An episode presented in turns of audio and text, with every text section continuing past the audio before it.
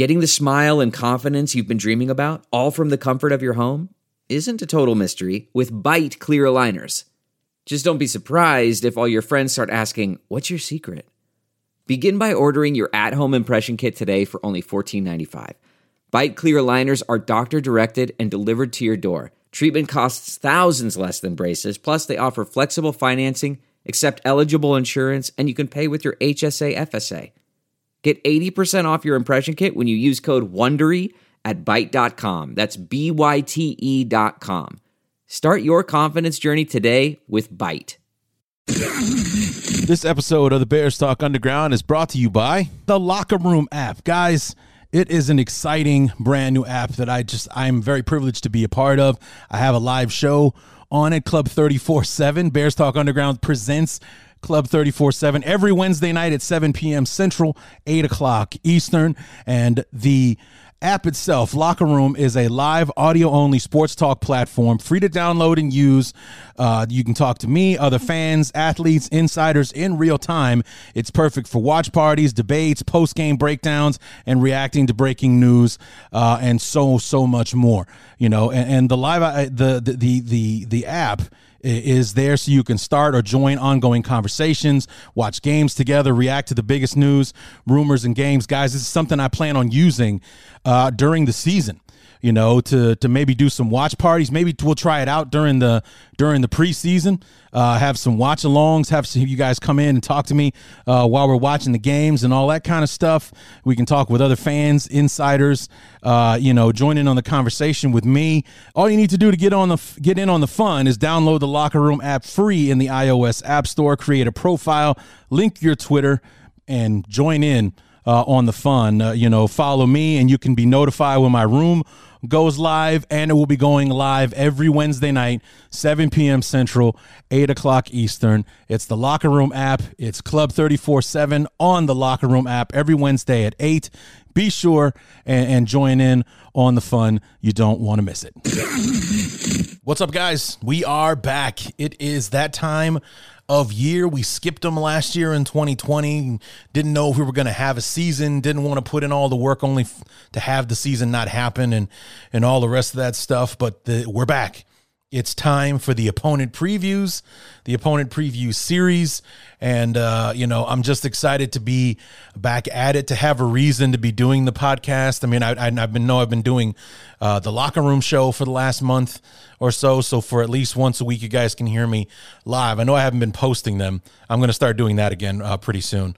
But, um, you know, uh, it, this this is what I do. I, I, love doing the doing the podcast and and and everything. And now we're back with the opponent preview series, which uh, since I'm starting a little bit later than usual, should have us leading right up to training camp. So uh, the way that uh, we'll have the show spaced out and uh, and everything, it's. Um, it's going to be a fun batch of shows, man. We're, we're going to have some some guests coming back. We're going to meet some new people, talk about these opponents that we have this year. Of course, we're starting with the same place uh, opponents. Uh, we're kicking things off with Ryan Dunleavy from the New York Post talking about the New York Giants.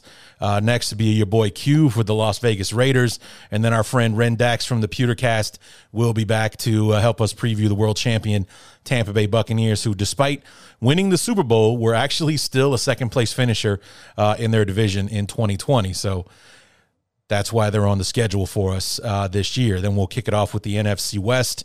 Then we'll go to the AFC North before wrapping things up with our NFC North brethren. And then finally, our beloved Chicago Bears. So uh, we get an extra opponent preview episode because of our 17th game, and that extra one is actually going to be our next episode uh, with your boy Q from Locked On Raiders because this they were the second place finisher in the AFC West, and that is the division that the NFC North draws in the AFC same place opponent uh, range uh, this year. So.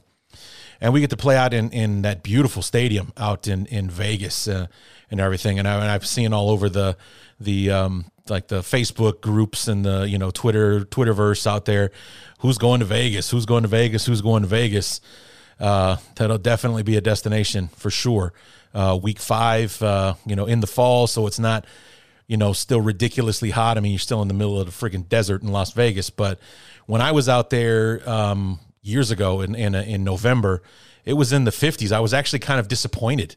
I was expecting to come from the, you know, turning to winter uh, Midwestern Illinois to uh, to go to the desert out in Vegas and expect to be able to be banging out in the maybe 70, 80 degree weather and shorts and stuff like that.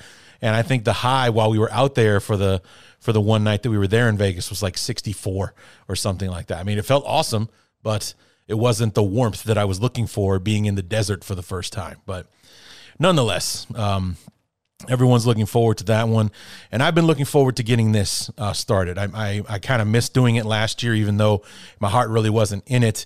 I know that it probably would have boosted my excitement for the season if i had gone ahead and pulled the trigger. And, and trust me if i'd have known that the nfl was just going to push right through and play every single snap of every single game uh, you know, if if I could have a crystal ball and see into the future, I probably would have forced myself to do it. But not knowing what it was what was going to happen, you know, I just didn't want to get all excited about a season that wasn't going to happen. So, but we're past that. Um, you know, I, I hear that we're already up to 60% capacity at Wrigley Field. Who knows what it's going to be two months from now when the preseason gets started? That home debut uh, against the Dolphins on August 14th is already circled on my calendar. Uh, not only because it's the first Bears football of the year, but that will definitely be the game that we see Justin Fields play uh, in. So uh, that's what we're looking forward to there. So. Uh, anyway, not a whole lot to talk about as far as news and notes or anything. Uh, the one thing I do want to mention is that the Bears are kind of doing. Um, a lot of teams are doing this actually. I've watched a few on the Cleveland Browns and some of the Detroit Lions. Uh, the Bears are doing a web series, and actually they did it last year. I had no idea. Uh, it's called um, oh shit, what is it called? It's like 1920, um, something 1920. I, I yeah, forgive me. I'll, I'll know it next time. But um, the the first episode was about the Bears going through the scouting and and drafting process and and getting Fields and uh, Jenkins and our other you know picks, Larry Borom, Thomas Graham Jr., Dazz Newsome, and so on um, and everything was about 26, 26 minutes long or so. Uh, really interesting uh, stuff. And then, you know, the Bears have always been so kind of reclusive with this behind the scenes uh, kind of stuff. It was actually really nice to be able to to see that kind of stuff. But it's like now that every team is kind of doing something like this, that it's pretty much, you know, if they can do this on their own, um, you know, what's to to keep them from, you know, or what's the what's the incentive to do hard knocks?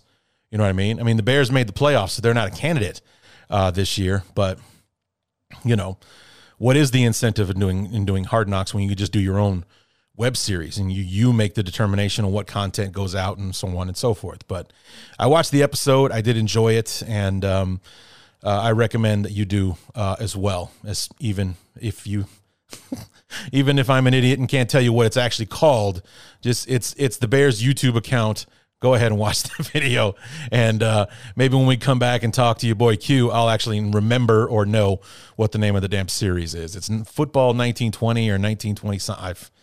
It's having to do with 1920 and that being the, the, you know the origin of the team and when they established it or 1920 drive or something like that.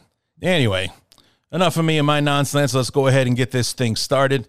Uh, we're going to move on and, and uh, talk to our friend Ryan Dunleavy from the New York Post, talk about the 2021 New York Giants because it is episode one of the opponent preview series for 2021 on the Bears Talk Underground. So let's get to it.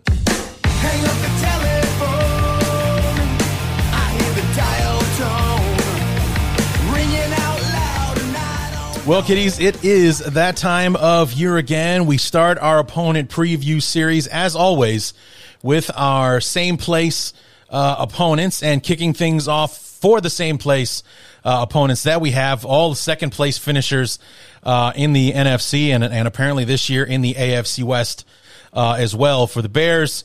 And uh, it would be the New York Giants. And, and here, uh, back on the show once again to help us navigate the 2021 New York Giants from the New York Post, our good friend Ryan Dunleavy. Ryan, welcome back, man.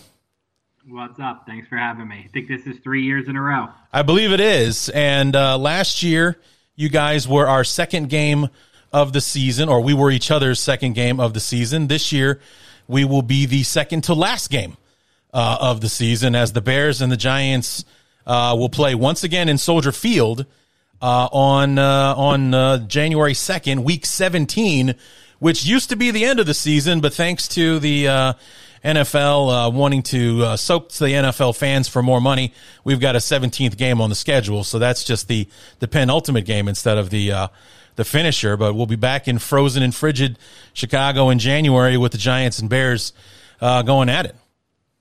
Yeah, a game that'll have a lot of storylines. Uh, the Giants will certainly be hoping the Bears are bad by that point and they can make them worse with a you know a double victory where they could get a win and a loss to improve the Bears draft position that right. would go to the pick that would go to the Giants. So they'll be looking to you know hope that gets into a top 10 kind of pick by week 17 and also, it'll be Saquon Barkley's uh, return to Soldier Field after you know the ACL injury that you know to basically change the course of his career in Week Two of last season. So yeah. I think that'll be whether the teams are good or bad. I think there'll be plenty of storylines that week. Well, you know, uh, speaking of that that injury in in that game, it was week number two in Chicago. It was the Bears' uh, home opener. We had a um, we did we win week one? I'm trying. Yeah, we had that weird win over the Lions where basically we should have lost. Uh, first of all, we're down like 20 points going into the fourth quarter. We come back, we take the lead. Rookie running back for the Lions drops a, a sure touchdown pass uh, in the end zone, and the Bears are able to hold on. The Giants, on the other hand, uh, were murdered on national television on Monday Night Football uh, by the Steelers, who would go on to be 11 and 0 before, I guess, falling to reality and and getting ousted uh, in the first round uh, of the playoffs. So neither one of us really knowing what to really think of these teams going into this into this game. The Bears were lucky to have win, uh, to have won. The Giants kind of got steamrolled. You know, what were these two teams going to look like? And then very early on in the game, basic, probably the best player on, on either team goes down, uh, you know, with the knee injury that ends, uh, his season.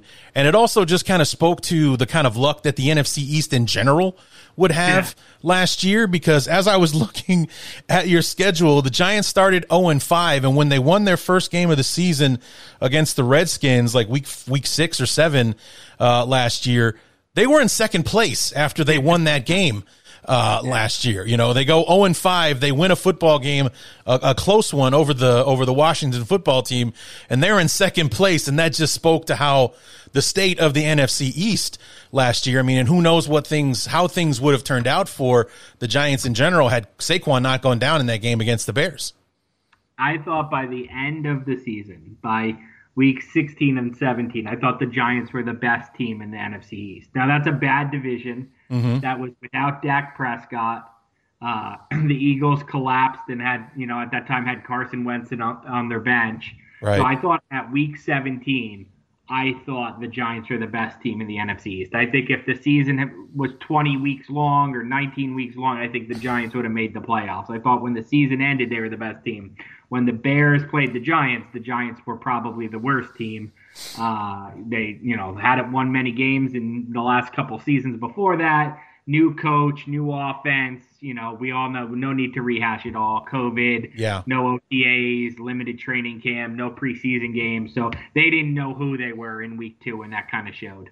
Yeah, and, and and you just kind of saw that across the board. I mean, and and Saquon was just kind of. Um, uh, you know, typical of what happened to a lot of teams week number two, because I think you and I, when we, when we last spoke, you know, previewing the game, I think we were all surprised about the lack of injuries in week one. Like I thought week one was going to be an absolute bloodbath.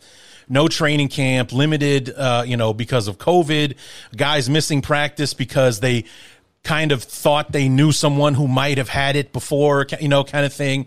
Everyone's got to be quarantined for five days and be tested and, and all that kind of stuff. I mean, there were just football players did not spend a lot of time practicing football before the season started. And we all thought week one was just going to be awful because they would have to go from zero to 60, you know, just like that. Like they're walking through everything and now they're going to have to go, you know, balls out against each other.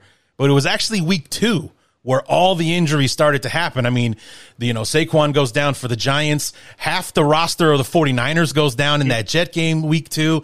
I mean, you just saw it all over the league. It was week two where everybody started going down. What we thought we'd see week one and Saquon was, was actually pretty much one of the first dominoes to fall that got that thing started in week number two.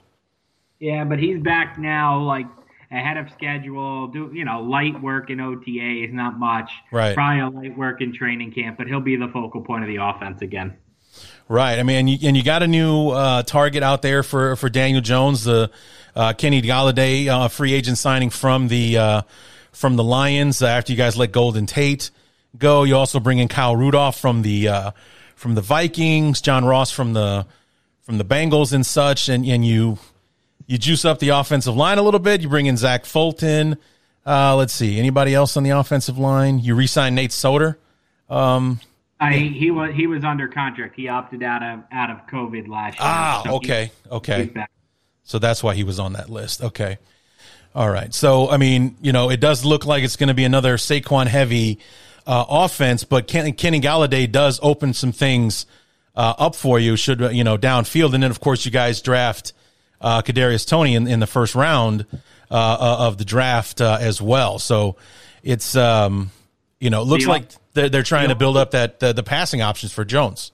The offseason was dedicated toward getting Daniel Jones more weapons. They sure. Point they point blank said it many times, and they came through on their word. The idea was they didn't want to be in the same spot the Jets were in last year, where or you know two months ago, where they didn't know what to make of Sam Darnold because they hadn't done enough to help Sam Darnold. The Giants at this time next year want to know Daniel Jones is the right guy or he's not the right guy. And the way they want to know is to take away his excuses. Oh, he didn't have enough downfield threats. Okay, here's Kenny Golladay. He didn't have enough red zone targets. Okay, here's Kyle Rudolph. He didn't have enough speed. Okay, here's Kadarius Toney. Mm-hmm. So they did that. The question is, as you kind of uh, mentioned right there, is the offensive line could blow up the entire Giants season. Right. I think they're probably about an eight or nine win team. Uh, but if the offensive line, now look, they're going to start five players who are 25 or younger. Mm. So if they're good, that's the makings of a dominant offensive line for years to come. A group that could be together five, six, seven years. But that's they're only going to stay together if they're good. If they're bad, young and bad is a very, very, very deadly combination in the NFL. If you're inexperienced and under talented, you're in a lot of trouble. So uh, that could blow the. Saquon won't have holes. Daniel Jones won't have time. The Giants will go as their offensive line will go, and you could say that's probably true of most teams, but it's hyper true of the Giants. Right. Yeah, and uh, you know, especially with with with um, with Saquon coming back and and uh, you know the weapons that they went out and got uh, yeah, it, it is going to be the the steam that drives the engine uh, for the offense. I mean, and like you said, that's true of of most teams uh, in the NFL. But uh, you know, like you said, and, and, even for the Bears as well, like the the moves the Bears are trying to make or or did make with the offensive line in, in the offseason, if they can come together, then you know Andy Dalton might stay upright and Justin Fields can learn a little bit longer, and then we'll see how that all goes. And uh, and everything. So uh, yeah, it's it's definitely uh, true of, of both our teams that the offensive line's output will uh, will determine how well those offenses uh, you know mesh out on the field. So, um, but you know, how did Daniel Jones uh, do? last year because when when we played each other week number two it was a game that was very disappointing for me it was one of those what i like to call a yeah but victory for the bears because they got out to a decent start in the first half. We score on our first offensive drive. Uh, we're up, you know, you know, 17 to three or whatever it was at halftime. And then, but we had to hang on to the very last play of the game in order to uh, win the game uh, against the Giants because they just kept battling back and uh, the offense uh, just couldn't get anything going in the second half. Yeah, Daniel Jones' season last year was a major disappointment. Mm. As a rookie, he showed a lot of flashes. I think he was the first rookie quarterback in NFL history that had four, three games of four or more touchdown passes and no interceptions. So he showed a lot of promise as a rookie. He had too many had too many fumbles, and it was like, okay, well, fumbles is a thing that you can correct. You just you know, you got to learn how to hold on to the ball tighter or when to throw it away quicker or whatnot. You can fix fumbles as a young quarterback. There was a lot of reasons to be encouraged. And then in year two, everything went backwards. He still fumbled as much. He's you know on pace to be one of the most fumbling quarterbacks of all time. um, so he still fumbled as much. His interceptions went up and his touchdowns plummeted. Mm. So he took a major step backwards. Now, how much of that is him? How much of that is no Saquon? How much of that is first year in Jason Garrett's offense? You know, like we said, like I was saying five minutes ago, there's a million excuses you can make for Daniel Jones at this time right now. You can say he wasn't good, but a hundred different ways. Offensive line, no running back, new quarter, new coach, new offensive coordinator, new system. They want to make sure that that's why Jason Garrett's back. The offense was 31st in the NFL in points. Coordinators who have 31st ranked offenses in points don't usually come back. Jason Garrett's back because the Giants don't want to start over for Daniel Jones. They don't want to do three systems in three years. Right. So Garrett's back. Even though Jones was underwhelming last year, they're kind of hoping that familiarity is the good thing and not starting over. You know, it, was a it was a double edged sword, right? Like they weren't productive. So do you run it back and hope that uh, familiarity is the change, or are you running back something that doesn't work, which is a disaster? Right. I mean, actually, sounds a lot like um, what happened with uh, with Mitch when Nagy first came to town. It was also his second year uh, in the league. You saw improvement from week one to I mean, all the way through the playoff game. The loss to the uh, to the Eagles. He he you know he engineered that drive at the end of the game that led to the to the double doink. It was him making the right throws to the right people, putting the ball in the right place that got us into field goal range in a position to try to win that uh, ball game. But then fast forward to 2019, everyone's excited. We've, you know, everybody, it's year number two in this system and we'll see how it goes. And then it just, it went off a cliff uh, in 2019 for Mitch that basically he never recovered. Even when he was playing well towards the end of last year, it, you always kind of got a sense that he was on his uh, way out. And so I, it, you know, from what you're saying, it's like this off season, it appears the, the Giants have gone all in to try to find out if Daniel Jones really is their guy. That's it. That's exactly the case. So, I mean, and, uh, you know, speaking of, of next year in 2022, uh, you know, we'll, we'll talk real quick about the, about the draft because our teams did a little business uh, on, on, draft night, and uh, was it was kind of funny because it was right on the heels of of you know Dave Gettleman, the general manager, answering questions about his. Uh, his you know inability, his lack of desire or whatever to trade back uh, in the draft, even when in his time with the Carolina Panthers, it was something they had never done. You know, and you know he he answered it off for you know in the conference about you know well I've never gotten a deal, uh, you know I've never I don't want to get fleeced or you know that kind of thing, yeah.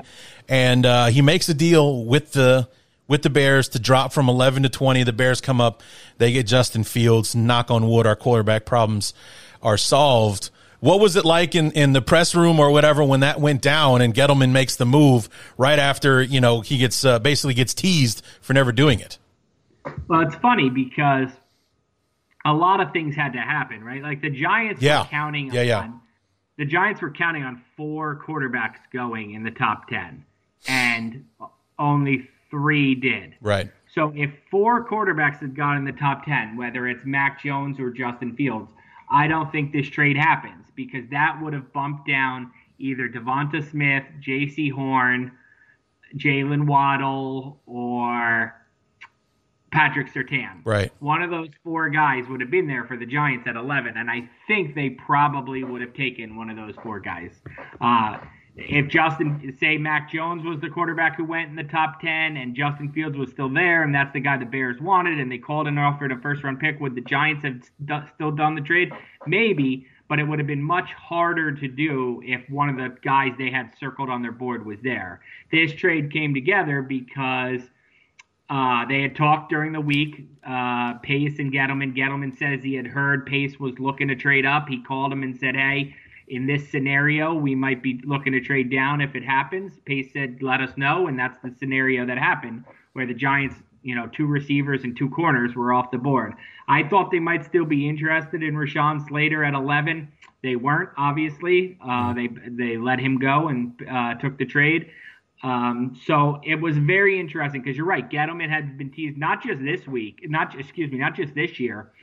For years, we've been pestering Gettleman like you're 0 for 46 on trading down. You're 0 for 32 on trading down. This year it was you're 0 for 54. You've made 54 picks and never traded down. How is that possible when you look at the Patriots or the Eagles or these teams that they seem to make a trade every pick is they either go up or down. How have you never, not once, made a trade? Yeah. And you know, he said what he said, exactly what you said. He never want, he doesn't want to get fleeced, and it comes to find out that basically he needs a future first to consider it not being fleeced. He wasn't going to take a mixture of mid round and second, you know, second day two and day three picks.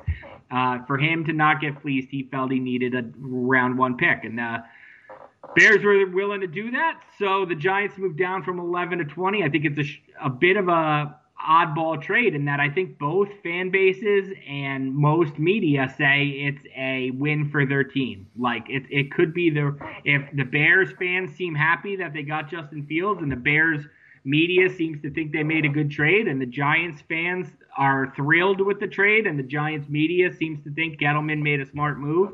Um, for the Giants, it's a couple again, it's a couple things. Like they wanted Devonta Smith. Yeah. I know that for a fact. The Eagles and the Cowboys made a trade. So the Giants, two biggest rivals, made a trade with each other. And so the Eagles jumped from 12 to 10 over the Giants at 11 to get Devonta Smith. Right. You could say that's a big mistake by the Giants. If you want your guy, you can't let the Eagles come up and steal him from you. So you could say, wow, the Giants really dropped the ball there. But once that happens, I thought they did a really smart thing pivoting rather than just making a pick of best available guy, somebody they were only lukewarm about, to get a future first round pick, which, look, Justin Herbert was awesome for the Chargers last year, and they still didn't make the playoffs. Right. So even if Justin Fields is good, are the Bears a playoff team? I don't think so. So I think you're looking at probably a top 12 pick from the Bears next year. To me, in a draft that everybody says is going to be a better draft class than this year's draft class. So to me, I thought the Giants made a very good trade. Well, Dave Gettleman became one of my favorite people of all time when I heard what the price was because I have spent this entire offseason terrified of what our situation might force Pace and Nagy to do in terms of getting our next quarterback because there was all the talk about Deshaun Watson and the, you know, King's ransom of picks that he was going to require. Then thankfully, um, you know, he went ahead and, and got stupid with the masseuses and things like that and got himself out of trouble and took himself out of the equation. Allegedly. Yeah. Yeah. Allegedly. Allegedly, of course. Yes, of course.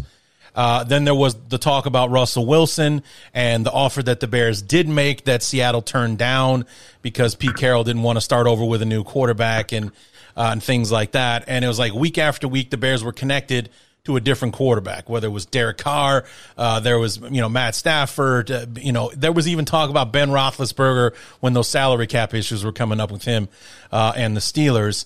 And then, of course, it moved on to the draft after we signed Andy Dalton. That could still happen there. And just, you know, the desperation that the Bears would have to move into the top 10 to get, or a top five to get a Justin Fields or a Trey Lance or whoever uh, they wanted. And, you know, I, it, I I've told the story before, but I'm watching on draft night and I'm flipping between the networks. Whenever one went to commercial, I flipped over to another one.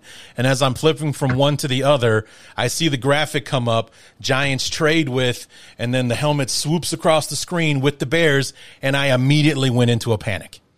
I immediately went into a panic. We moved up nine spots. Now it cost the 49ers three first round picks and a third to go from 12 to three. What is the Giants going to, what were the Giants going to take the Bears for to move from 20 to 11? And, you know, it's like I really wasn't thrilled about the Justin Fields pick until I saw the price. It was a next year's first. Okay. Okay. Fine. And then like a, a five this year or a four this year and a five and a one and a five next year. I was like, that's it. That's it. Oh my God. It's like, I could, because it just, I was so terrified that Pace was going to be so desperate to get his guy that anything that was asked for, he was willing to uh, dish it over. And it turns out it was just the opposite because he had made calls to other teams and what they were asking for, he wasn't willing to give up. And, you know, like you said, Gettleman got a first rounder for next year, got a day three pick on top of it. And they, you know, they got a wide receiver that they think can, uh, can help you out. And, uh, you know, we got our quarterback and it, and we were able to still have our second and third round picks. We were still able to do business on Friday night. Uh, as well. I came away thrilled after, and I was like, Gettleman didn't gut us, and I really appreciated that because that was the one thing I was worried about throughout the offseason is what the Bears were going to be doing in the desperation of Pace and Nagy being in a winner you're out kind of year. You know, what were they willing to give up in order to win now? And Gettleman did not gut us. That's interesting you say that. I mean, that's what I mean about it being kind of perceived in both markets. And both Chicago and New York are obviously both critical markets. Yes. Uh, and it's being perceived as a win in both markets because I thought Gettleman got a ton. If you look at the trade the Jets made with the Vikings, I don't know what it was off the top. Twenty, I think they went from twenty-three to 14 mm-hmm. uh, they didn't. The Vikings didn't even get a future first-round pick. Right. So, um, I think they went from 23 to 14, so they moved up nine spots, and I think they got a bunch of third round pick, uh, maybe like a, uh, maybe they got two thirds and a fourth or something like that. Some, um, so I don't have the numbers in front of me, but I know they didn't include a future first. Right. So to me, Gettleman getting a future first and probably a high future first is a is a good haul.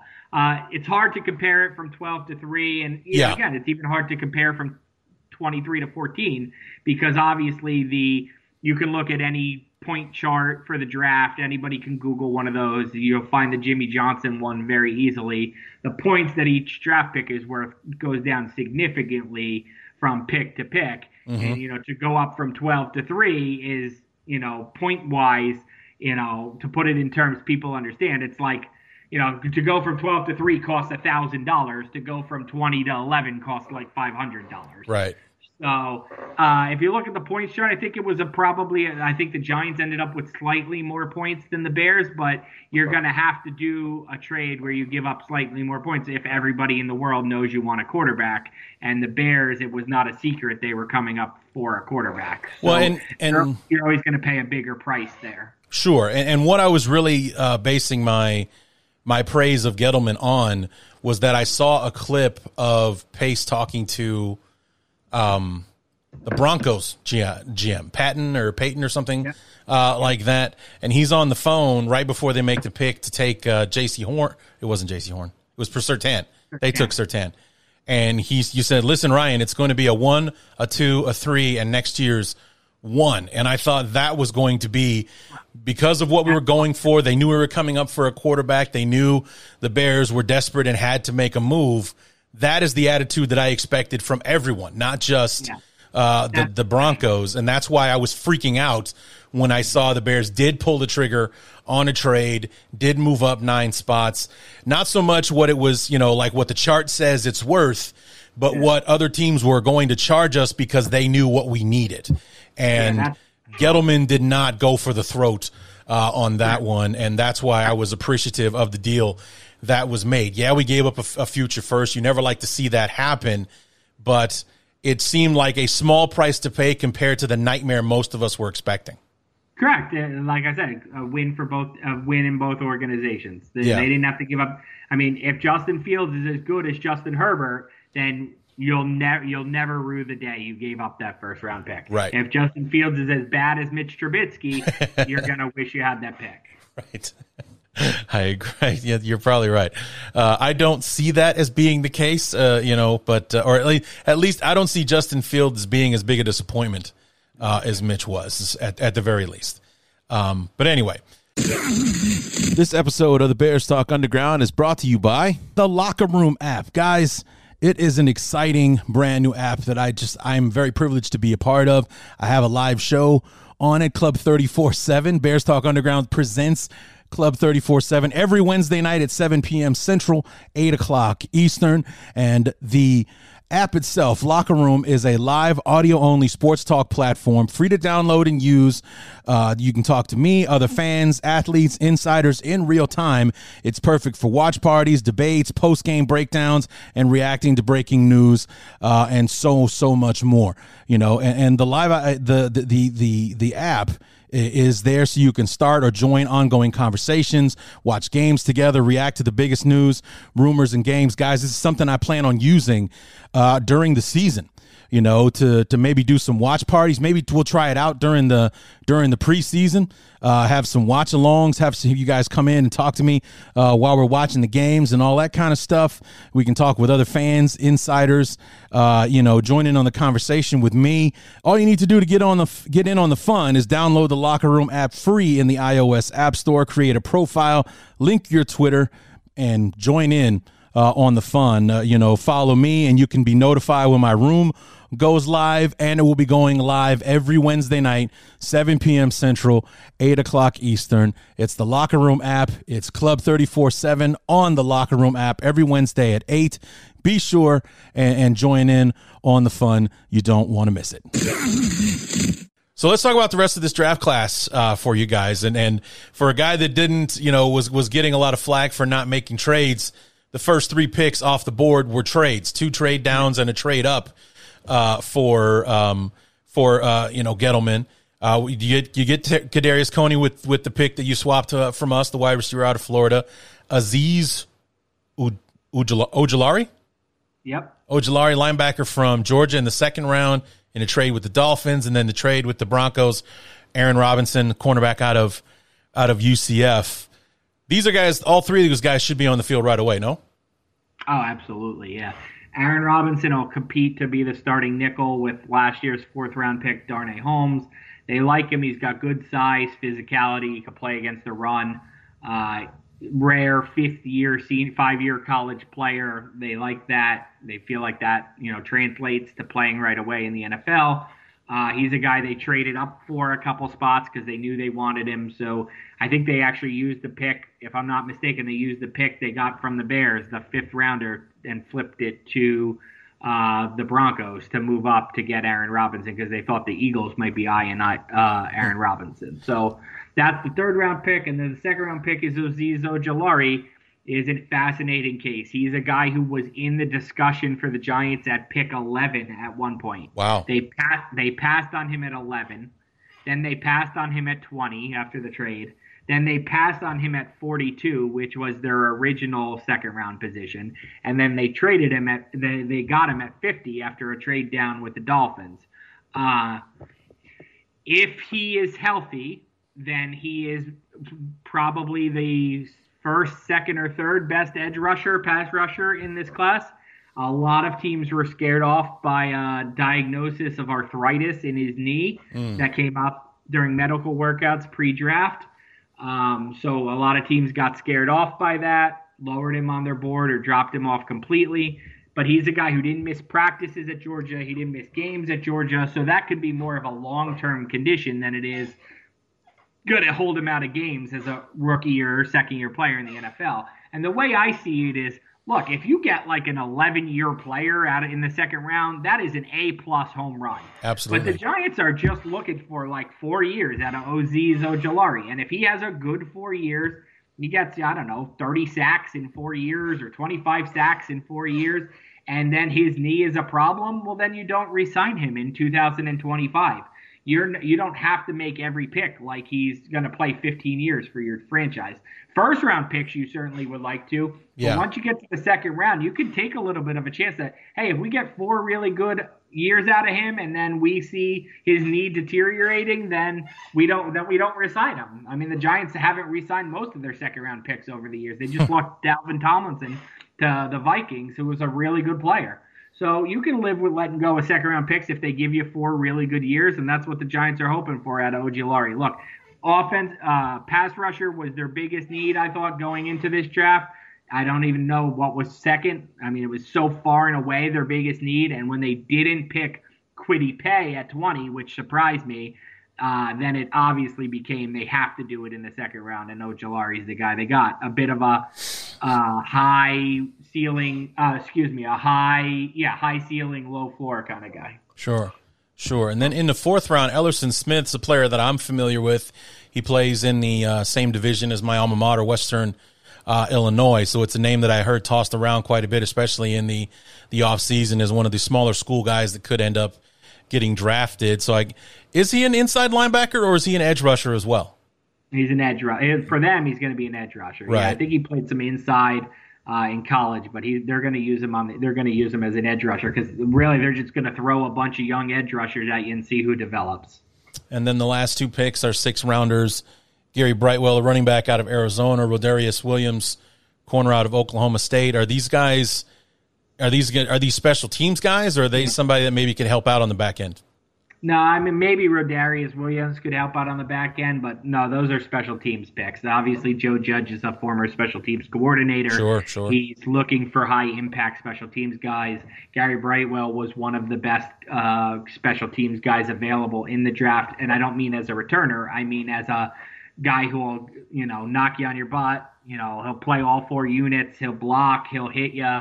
Um, so he's a very good special teams guy. Judge immediately warmed up to him, and he'll be like a third running back. Could he get you know a carry or two a game? Sure, he certainly could. Uh, maybe be a pass catcher. You know, maybe fill in it for a week or two if Saquon or Booker, the backup running back, is out.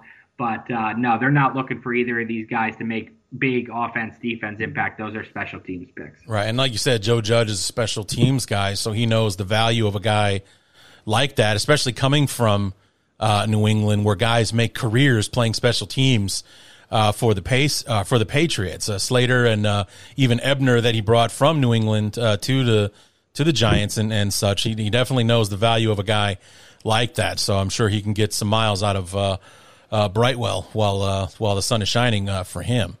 So. Uh, so looking up, looking forward to the to the schedule here as we wrap up here. Uh, Ryan, appreciate the time, man. Um, you open up uh, with the Broncos, you're at home, and then immediately you're the lucky ones to get to kick off the Thursday night schedule. Uh, so you got a four day turnaround before you have to play Washington uh, on the road, you know, week two on, on Thursday night. And it's, I mean, that's not uh, much of a, that's definitely not what you want to see when the schedule comes out is Sunday afternoon game, Thursday night right off the bat with that.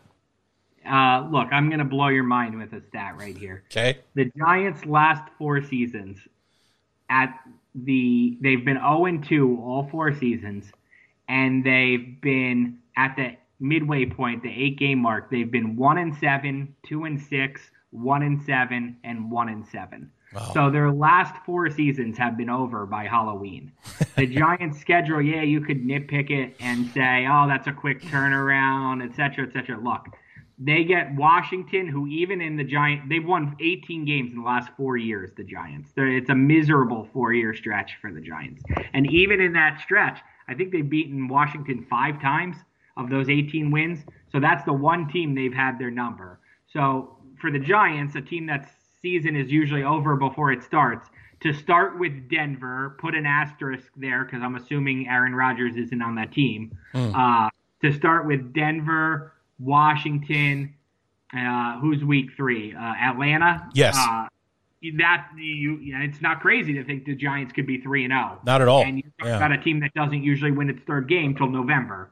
So yes, you could nitpick Thursday, but then you get the long layoff between week two and three to recover, et cetera, et cetera. Those first three opponents are three winnable games. The Giants will take that any day, any any year. Right. Then week four at New Orleans, at Dallas, home for the Rams, home for the Panthers, Monday night on the road at Kansas City, then home for the Raiders before the Week Ten bye, which is now the middle of the season um, uh, for the uh, for the league, and um, you know two really close Monday night games. You got Kansas City week number eight, and then coming off of the bye, you're on the road at Tampa Bay uh, yeah. on Monday night uh, for the you know uh, once again. You can pencil in L's there to the two Super Bowl teams from sure. last year. The Giants aren't competing with either of those. They're not there yet. The yeah. Giants are better. They're not. They shouldn't be a four or five win team like they've been. They should be competing for the seven seed or for the NFC East title if the NFC champion NFC East champion is a nine win team again. They should be competing. Whether they get it or not, they should be competing.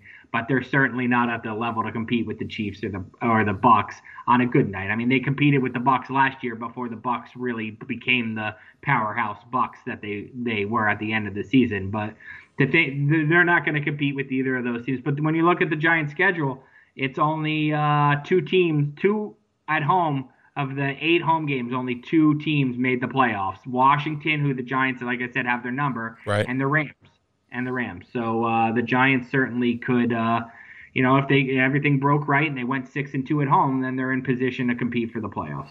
Yeah, I mean it's it's not a daunting schedule. You got the NFC South and the AFC West, two very top heavy uh, divisions. I believe Kansas City was the only team in their division to make the playoffs, and then um, you know, Tampa Bay and New Orleans made the playoffs in theirs, and then there was a steep drop off from Tampa Bay, who actually finished second despite winning the Super Bowl.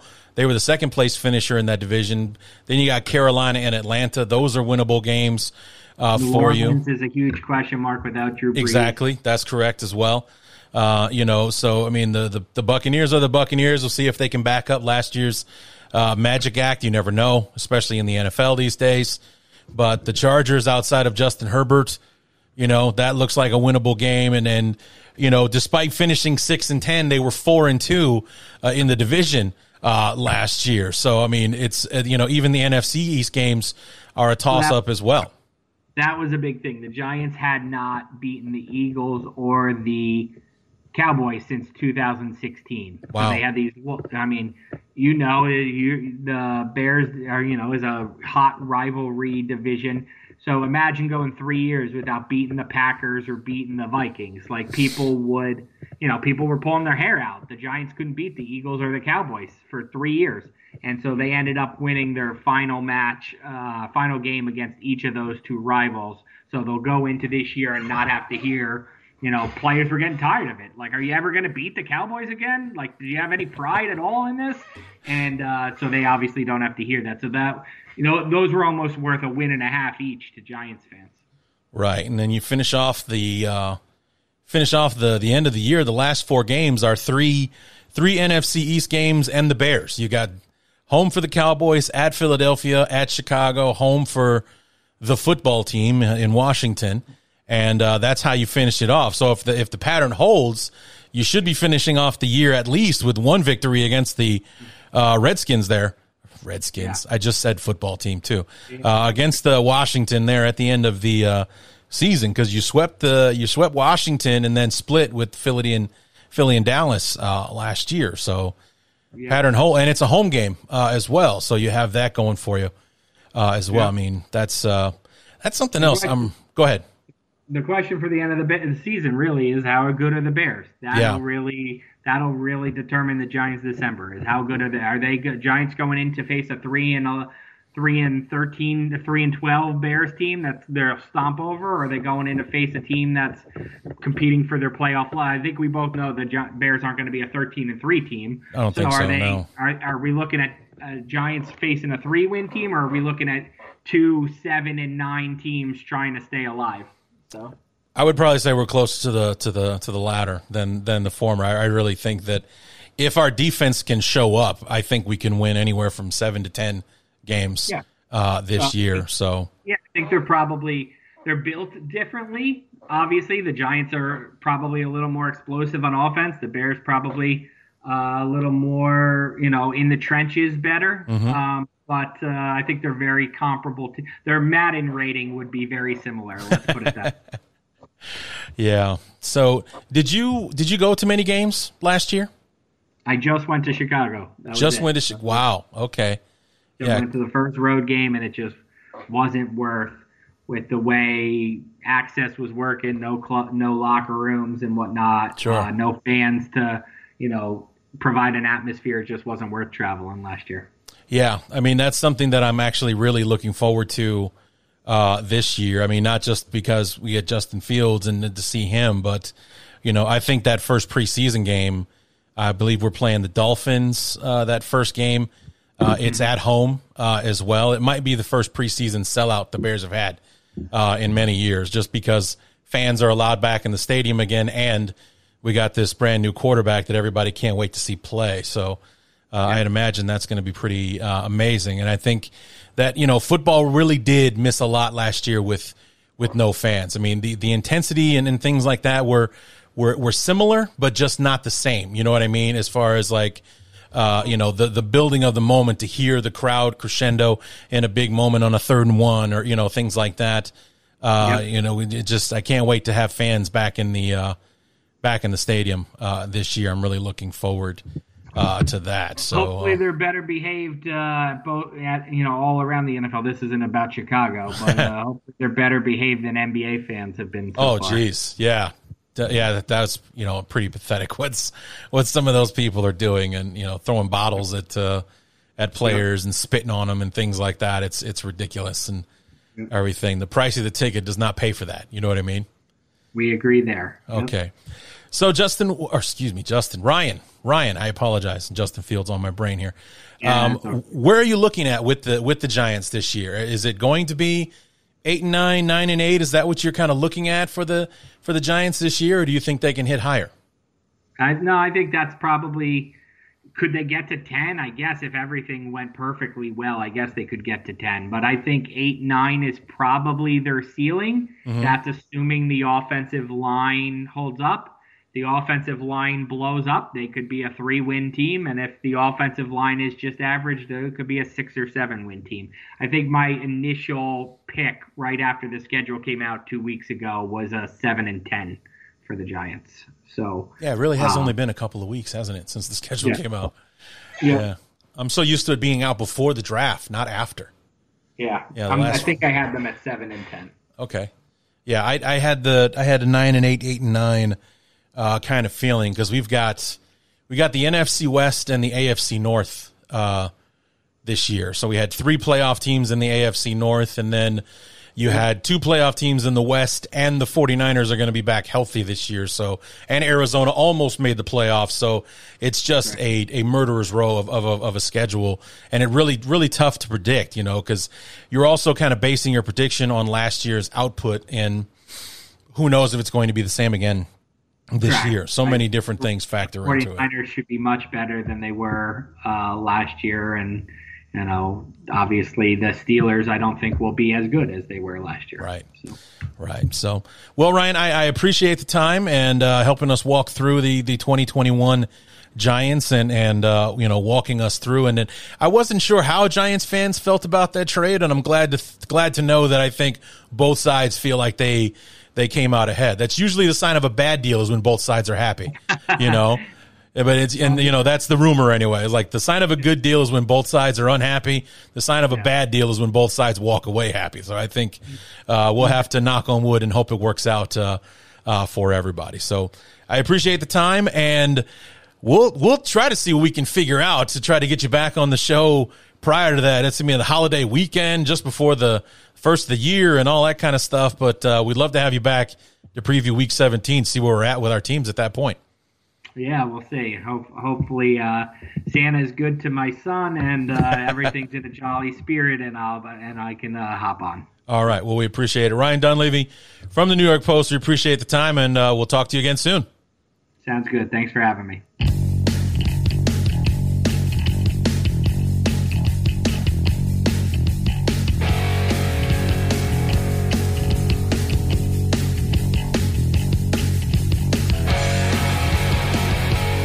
As always, want to thank Ryan Dunleavy for coming back on the show and uh, helping us preview the uh, 2021 Giants. I thought it was interesting to hear that uh, you know Giants fans are just as happy about the trade uh, as we appear to be.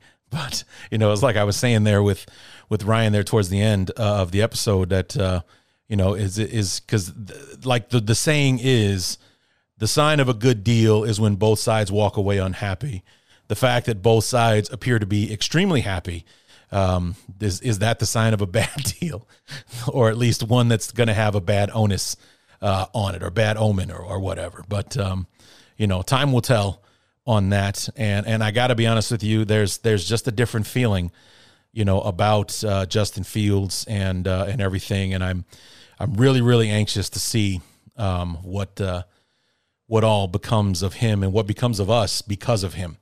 You know, we all saw what uh, what we didn't do and what we couldn't do while Mitch was the the quarterback, and we wish him all the best uh, in Buffalo and wherever else uh, he ends up. But uh, you know, unfortunately, he just wasn't the guy, so we had to move on. We got Justin Fields, who I feel is an enormous upgrade at the position uh, for us, and uh, really looking forward to the day that he takes over, even if it's sooner rather than later, because the further we go into this or the closer we get to training camp, it really does seem like Nagy and company are kind of softening on the idea of Fields not starting week one. It's it's just because I, I, saw like um on Bleacher Report the other day where they were saying like the, the headline was, you know, basically essentially the Bears aren't going to keep Fields uh, on the sidelines just cause. You know, if if he earns his way on the field by week three, then you know, God damn it, he's going to be our starter from week three and, and, and beyond and everything. It's basically going to be up to Andy Dalton to keep Justin Fields off of the field. So we'll see how that all uh, works out. OTAs are underway uh, right now. And uh, unfortunately, we've already lost Dazz Newsome to a broken collarbone. But apparently, it was a clean break and it'll take eight weeks to heal, which means he'll be back for training camp. So he might not be in the best of shape walking into training camp because I'm sure it hurts us like hell trying to run with a broken collarbone uh, to keep his cardio up. But uh, he's not going to miss his rookie season. So, and hopefully he just he just got his bad injury out of the way, and he'll be healthy as horse for the rest of the for the rest of the season at least. So, because uh, I think we did draft Dazz Newsome to help us out on special teams at the very least to be a returner for us because we got to replace Cordarrelle Cordarrelle Patterson, and we could also be looking for a new punt returner if we want to keep Tarik Cohen out of harm's way uh, as well. So he was, uh, I think, was going to be important to the plans, at least in the special teams uh, unit. So hopefully he'll be raring to go by the start of the regular season if that's the role that we want him to play. So. Anyway, that is going to do it. We'll close the book on the on the 2021 Giants for now. We look forward to having Ryan back on, uh, basically at the end of the season, because like I said, they were our second game of the year last year, and this year they're going to be our second to last game uh, of the season. Week 17 in Soldier Field, January 2nd, uh, and everything. So we'll see if we can pull uh, Ryan away from the wife and kids for a little bit uh, around New Year's to uh, preview the game and, and see how it's going to turn out. We'll see. Pretty much the season will be decided by then. You know, will the will the Bears and the Giants be playing for playoff spots? Will they be trying to get that seventh seed, or will they be playing out the string because the year is over, uh, kind of thing? We'll have to uh, wait and see how that all goes. But uh, will be a long time, almost seven months before we talk to uh, Ryan Dunleavy again. You know, a good six and a half at least between now and, and late December, early January before we get to talk to him again. So, um, anyway, so we close the book on the Giants. We'll move on to the Las Vegas Raiders in our next episode. And our boy Q Myers from Locked On Raiders will be coming on the show to help us preview this team. Very interested to see what he has to say about the Raiders uh, this particular offseason. The talk of Derek Carr maybe being traded, um, the draft choices that they had. Um, you know, they drafted like a second round guy in the first round. They drafted a first round guy in the second round, and and things like that. Really want to see what he's got to say uh, about the Raiders and, and how he feels about their chances uh, in the AFC West and uh, just overall uh, in 2021. So we always enjoy talking to him. He's a real fun guy, real passionate about his team, and that's one of the reasons that we love talking to him is that we have that shared passion, that shared love of our squads and everything. So I'm looking forward to talking to him, and of course having Rendax on as well from the Pewtercast to preview the Buccaneers uh, as well. So that's going to do it for this one. Come back in a few days. Keep your eyes on the uh, social media at BTU underscore Larry and the Facebook group. Just search Bears Talk Underground and you'll find it there.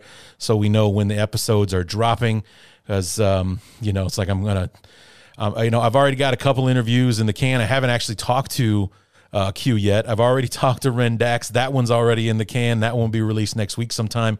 So uh, you know, we'll uh, we'll see when when I get when I talk to him. I'll get him cranked out for you guys. So here's episode one. Episode two will be coming shortly, and we'll get this all rolling and uh, get get us through this this this down period of activity in the NFL. And I know teams are in OTAs and stuff like that, but it's just it's not anything exciting. You know, it's like really the only thing that can happen exciting in an OTA is bad stuff like injuries and things like that. So we don't want to hear any of that nonsense. So looking forward to getting through this summer, getting to training camp, getting to the preseason game, and watching our beloved play some football. And watching our beloved play some football in front of fans. That's going to be fun uh, as well. So, anyway, that is going to do it. We'll be back in a few days. Like I said, keep your eyes on the Twitter account so you know when the next one is coming. And until then, my name is Larry D, and this has been the Bears Talk Underground.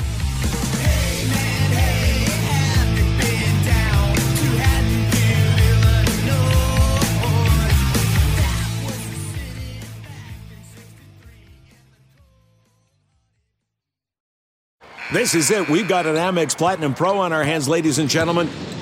We haven't seen anyone relax like this before in the Centurion Lounge. Is he connecting to complimentary Wi Fi? Oh my, look at that, he is! And you will not believe where he's going next. The Amex dedicated card member entrance for the win! Unbelievable! When you get travel perks with Amex Platinum, you're part of the action. That's the powerful backing of American Express. Terms apply. Learn more at americanexpress.com slash with Amex. We're driven by the search for better. But when it comes to hiring, the best way to search for a candidate isn't to search at all. Don't search. Match. With Indeed. Leveraging over 140 million qualifications and preferences every day, Indeed's matching engine is constantly learning from your preferences. So the more you use Indeed, the better it gets. And listeners of this show will get a $75 sponsored job credit to get your jobs more visibility at Indeed.com slash match. Just go to Indeed.com slash match right now and support our show by saying you heard about Indeed on this podcast. Indeed.com slash match. Terms and conditions apply. Need to hire? You need Indeed. The spirit of performance is what defines Acura, and now it's electric. Introducing the ZDX, Acura's most powerful SUV yet. Crafted using the same formula that brought them electrified supercars and multiple IMSA championships, the ZDX has track tested performance that packs an energy all its own. Unlock the energy and order yours at Acura.com.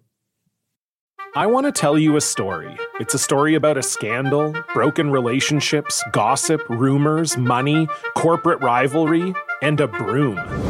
A performance enhancing broom.